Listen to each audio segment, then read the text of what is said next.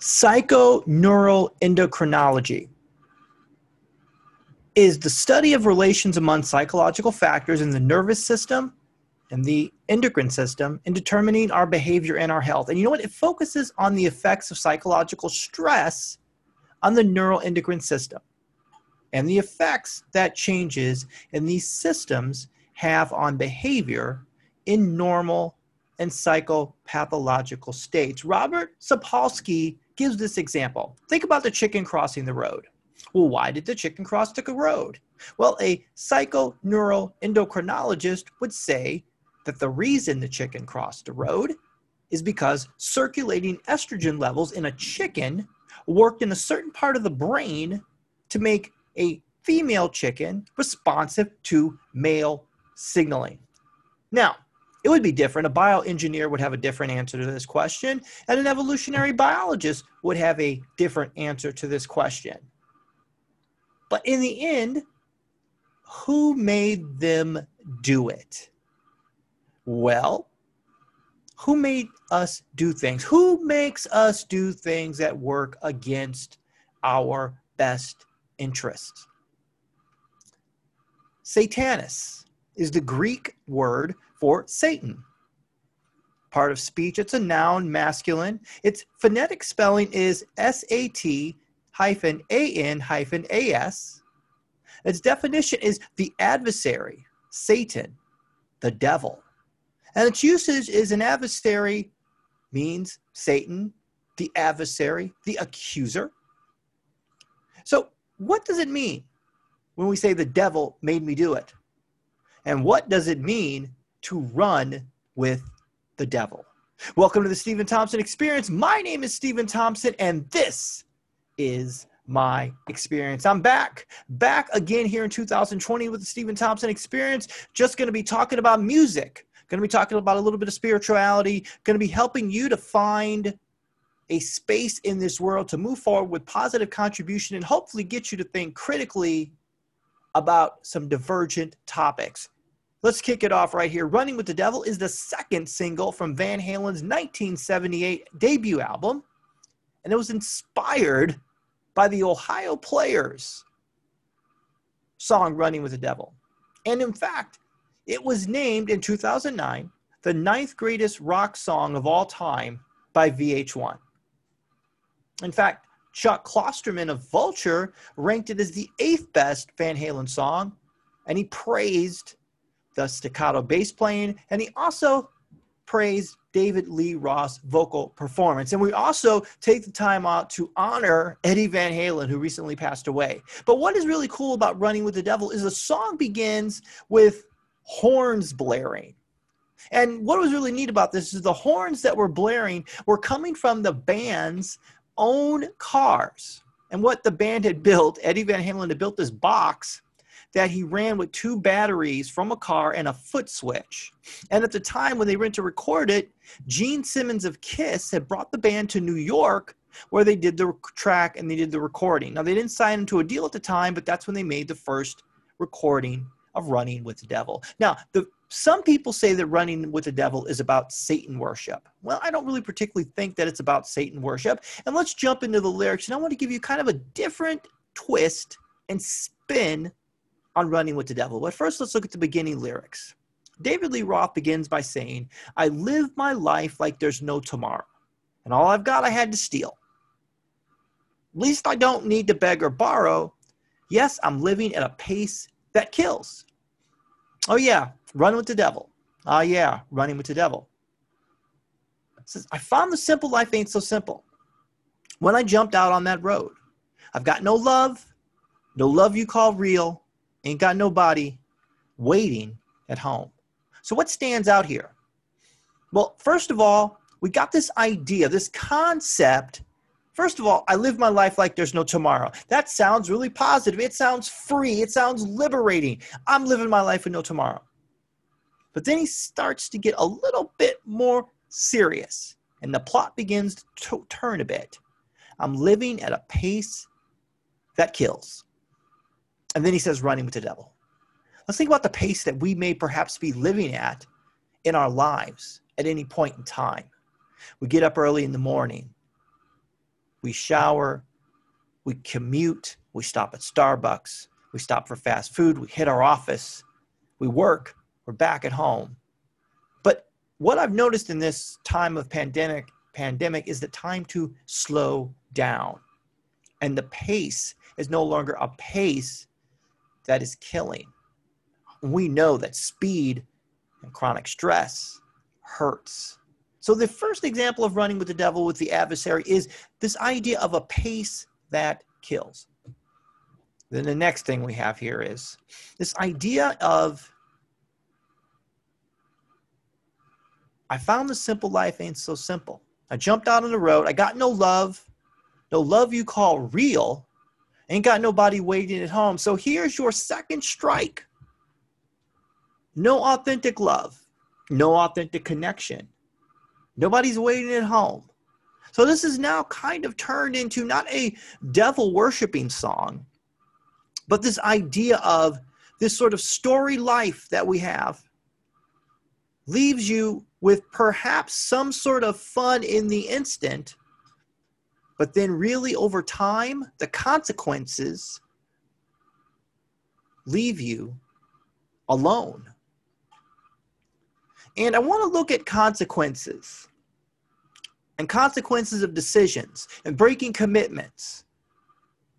I always kind of hear a lot of times when we want to forgive somebody of some sort of indiscretion, whether it be a politician, whether it be a minister, whether it be a teacher or police officer, even a grocery store worker. They did something wrong. Well, David did something wrong too. David cheated on Bathsheba, and David was fine. We can forgive David for how he cheated on Bathsheba. But that's not really the entire story. The story isn't simply about adultery, the story is about murder. Do you know Uriah the Hittite?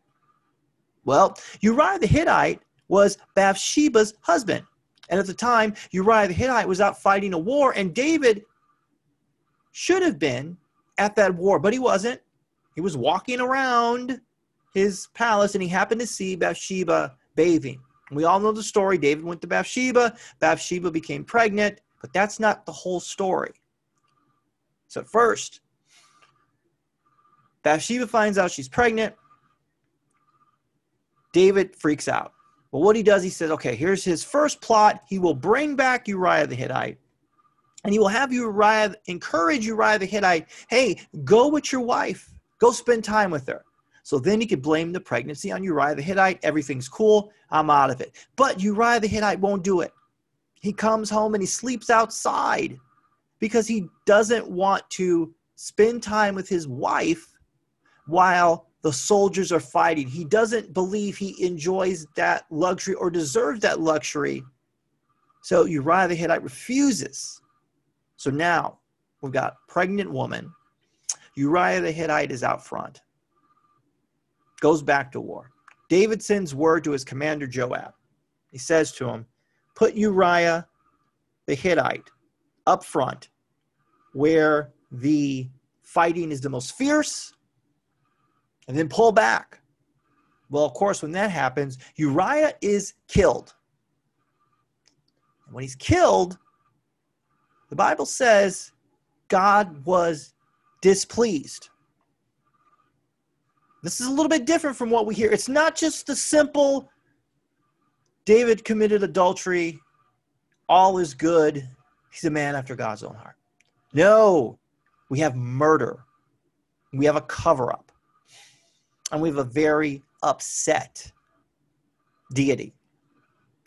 Now, one of the lessons here is that we can often find ourselves in situations where we have done something, broken a commitment, done something wrong, and we may not know it. We may try to cover it up and we may think that we've gotten away scot free, everything is fine, but then along comes someone to point out what we have done wrong.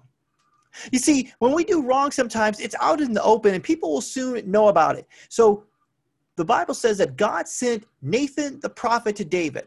And Nathan tells a story to David. and this is something unique too. He doesn't simply come in and say you were a bad person. He tells him a story. He tells a story about two people in town. One was a very wealthy man, and one was a very poor man. And the very poor man only had one little sheep, and the very rich man had a large number of sheep. And the rich man went to the poor person and took the one sheep, the one sheep that the poor person, poor man had for his entire family. And he took it and he gave it to the rich man. The rich man took it from the poor man. Even though he had a ton of sheep, ton of options, he took the one poor man's sheep. And then Nathan the prophet says, What should you do with this person? And David gets upset. He gets mad. He says, This person who did this, who took this poor person's sheep, this person should be killed because he had no shame, no pity. So he must pay for that lamb four times over and he must die. And then Nathan turned to him and said, You are that man. You are the person who was blessed with a kingdom. You were blessed with many wives. You were blessed with the entire kingdom, and you took one man's wife for your own selfishness. And then he says something else. What we usually don't hear. He says that because you killed Uriah the Hittite. He says in the book of Second Samuel, he says, Look, you struck him down, you killed him. So the sword will never depart from your house. And I'm going to bring calamity from your own house. I'm going to take your wives and give them to the one who is closest to you.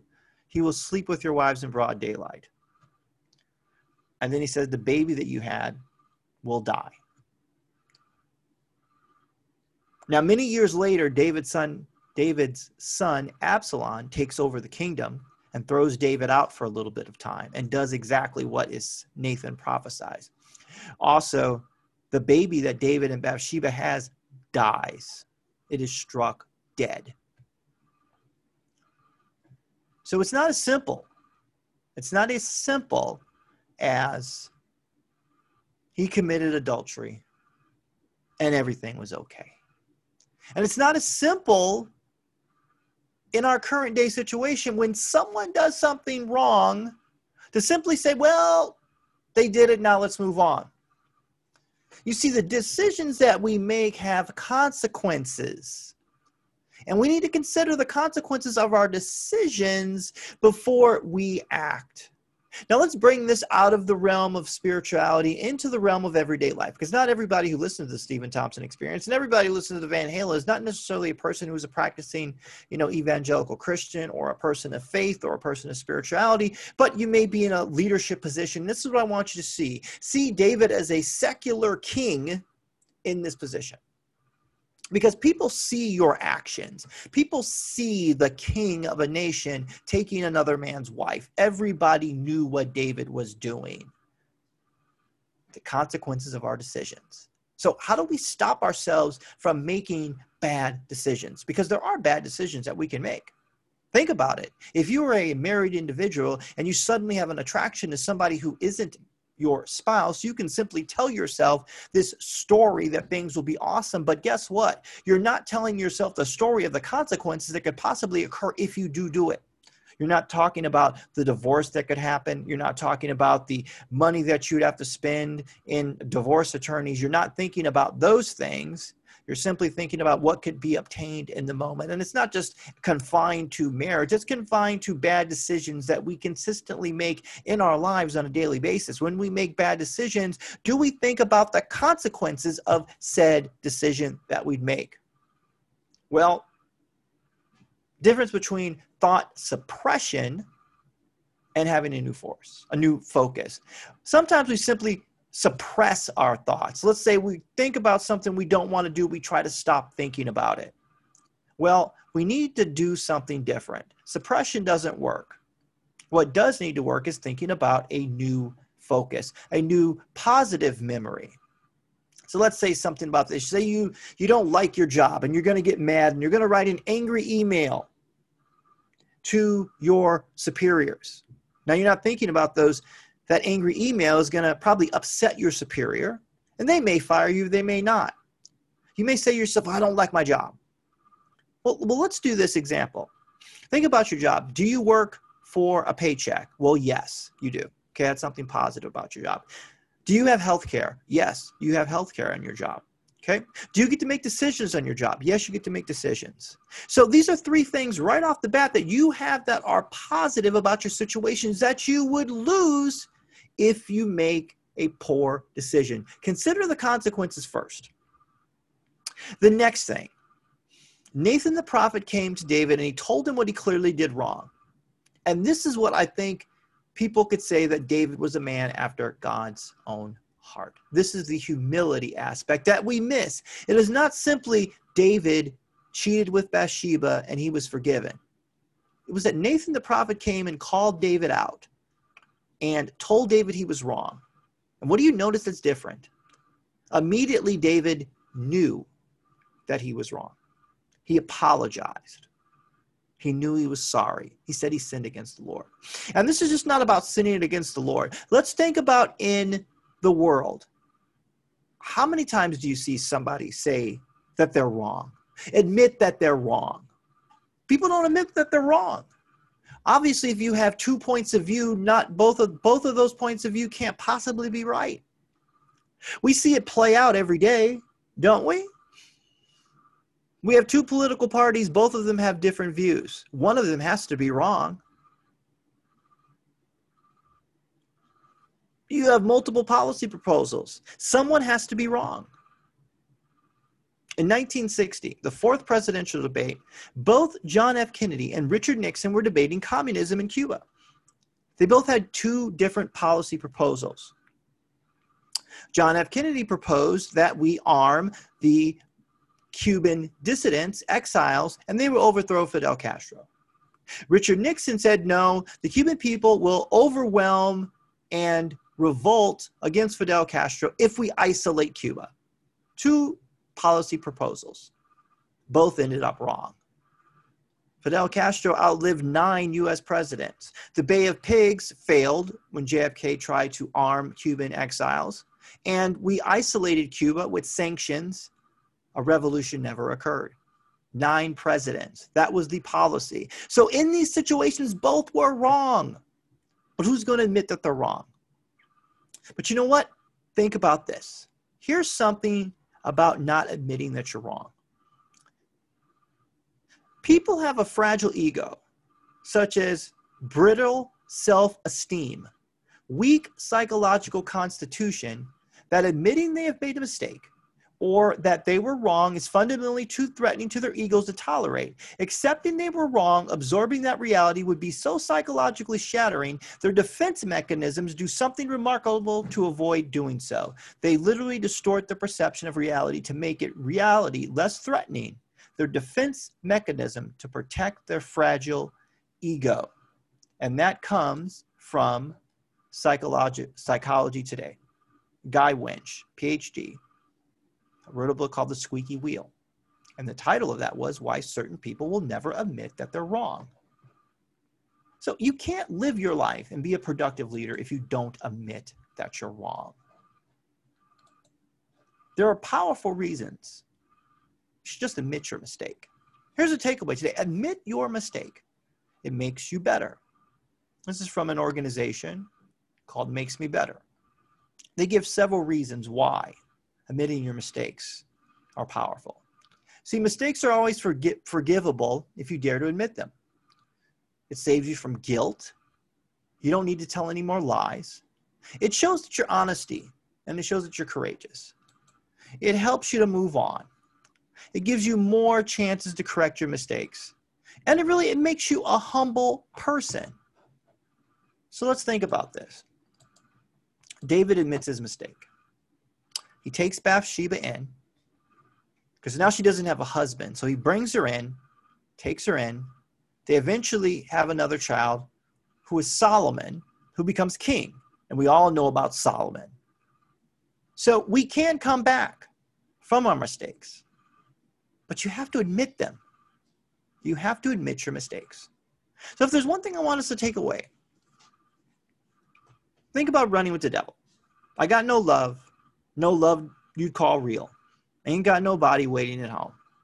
So if you want to move from a position of fast killer pace and stop, slow down, we need what satisfies. And that's love and authentic connection based upon trust, mutual support, and positive contribution to a worthy cause, a goal, or an effort.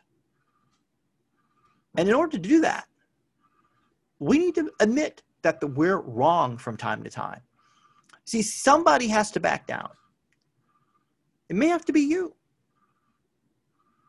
But what's wrong with that? What's wrong with admitting that you're wrong? Because you see, the science and the data says that those of you who don't admit that you're wrong got a fragile ego. You're hiding that scared self who wants to be protected. But you know, it shows more courage to admit that you're wrong. Because you see, your mistakes are on display in front of the whole world. So why not just admit it? You see, people knew that David had killed Uriah the Hittite. They knew what he did was wrong. He was the king of a nation, but he had the power to get away with it. And why was he going to question him? So, why not admit that you're wrong? And that's the lesson to take away from David and Goliath. Not David and Goliath, David and Bathsheba. It's not simply you make a mistake and we'll just gloss over it it's number one, your mistakes have consequences. Your bad choices have consequences. Justice. There can be ju- there will be justice. Know that. There is justice for our bad decisions. Okay? There's justice for our bad decisions. There's poor con- there are consequences for our bad decisions, but there is a opportunity for restoration. There's opportunity for repair only if you miss admit your mistakes. You see, if you don't admit your mistakes, you will not move to repair or restoration, and that is what we see today in our culture.